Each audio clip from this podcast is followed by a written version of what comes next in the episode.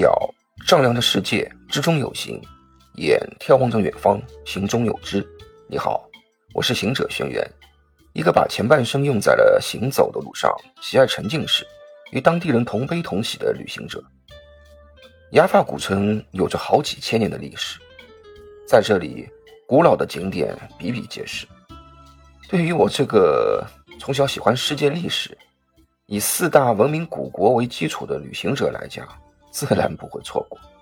况且，我深刻明白一个道理：随着社会的越来越先进，全球的天然环境转变，很多地标都会渐渐的消失。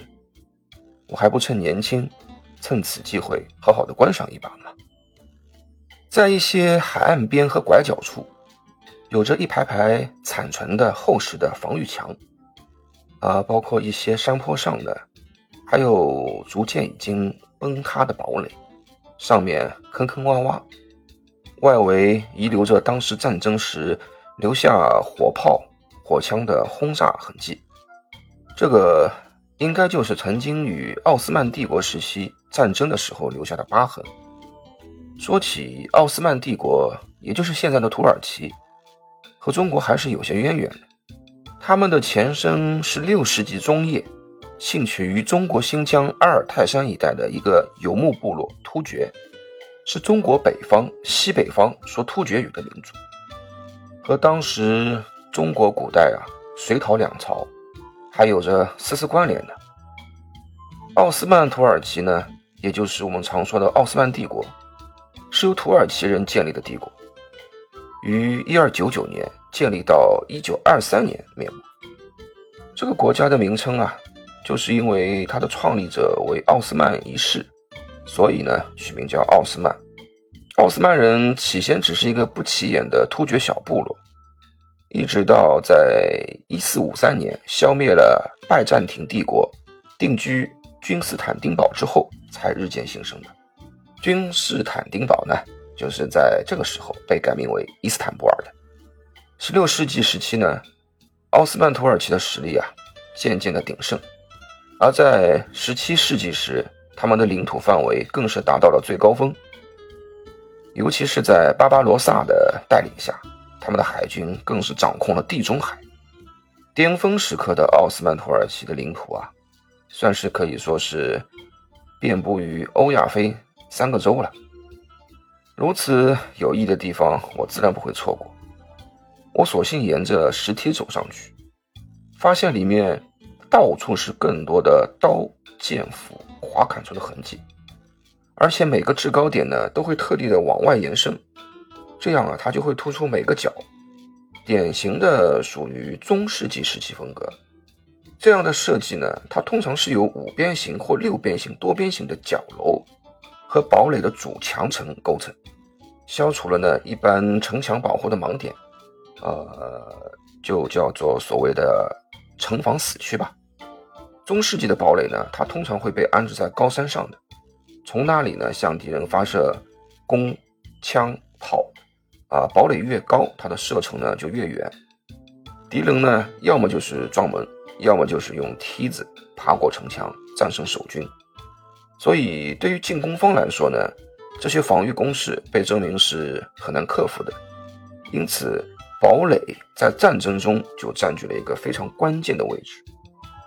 下了堡垒之后呢，沿着转弯的海角，大约走个一公里左右吧，便可以来到了凯杜明广场。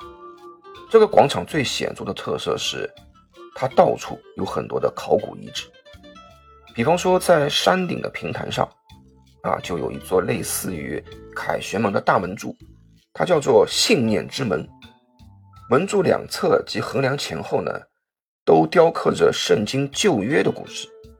一侧呢，说的是亚伯拉罕的孙子雅各布在人生走入困境的时候，梦见了天梯。天梯呢，立在了地上，梯子的头顶呢，顶着天。沿着登天的梯子，他遇到了耶和华站在梯子的最顶端。于是上帝应许呢。赐给他土地和后裔，并给予恩宠，取得了圣火。后人啊，便把这神话中的梯子称之为雅各布天梯。另一侧雕刻的呢，说的是以撒是亚伯拉罕的嫡子，啊，也是犹太人最正宗的祖先了。然而，犹太人的这个祖先呢，却差一点点啊，就被自己的亲爹亚伯拉罕当成了祭品。传说有一天啊，上帝突然降下指示，要求亚伯拉罕把儿子以撒拿来献祭。亚伯拉罕呢，似乎并没有异议，就拉着儿子以撒上了路。路上啊，还一直不敢告诉以撒真相。等到了上帝指示的山上，亚伯拉罕才将儿子捆了，正举起屠刀要杀子，天使呢立刻显灵，让亚伯拉罕住手，表示上帝已经知道了亚伯拉罕的前程，将极大的祝福他。可以说，正是。敢于将亲生儿子拿来献祭的决心，才使上帝下定决心祝福亚伯拉罕及其子孙后代。这个传说中的故事呢，那让我不由想起了我国古代元朝有一部全相二十四孝的诗选集，里面也有类似于郭巨埋儿的故事。说郭巨啊，家里很穷，难以呢同时养育母亲和儿子。于是决定啊，就要埋掉儿子。正在挖坑的时候呢，挖出了一坛金子，上面还写着“天赐孝子郭巨，官不得取，民不得夺。”呃，当然了，你让真相信这些故事的人去这么做，我看几乎也没人会自信的认为啊自己的屠刀被拦下，或者顺利挖出金子吧。嗯，所以呢，我们在听这些传说中的故事的时候啊，我个人觉得呢，应该更多的去学会思考，去学会感觉这些故事背后的教育意义，比如信仰，比如孝顺。衡量前后雕刻的呢，是古城耶利哥陷落之事。众多的考古学家认为，耶利哥是世界上最古老的城市之一，又叫杰里克。在迦南语中呢，寓意为月亮，可追溯到公元前近万年。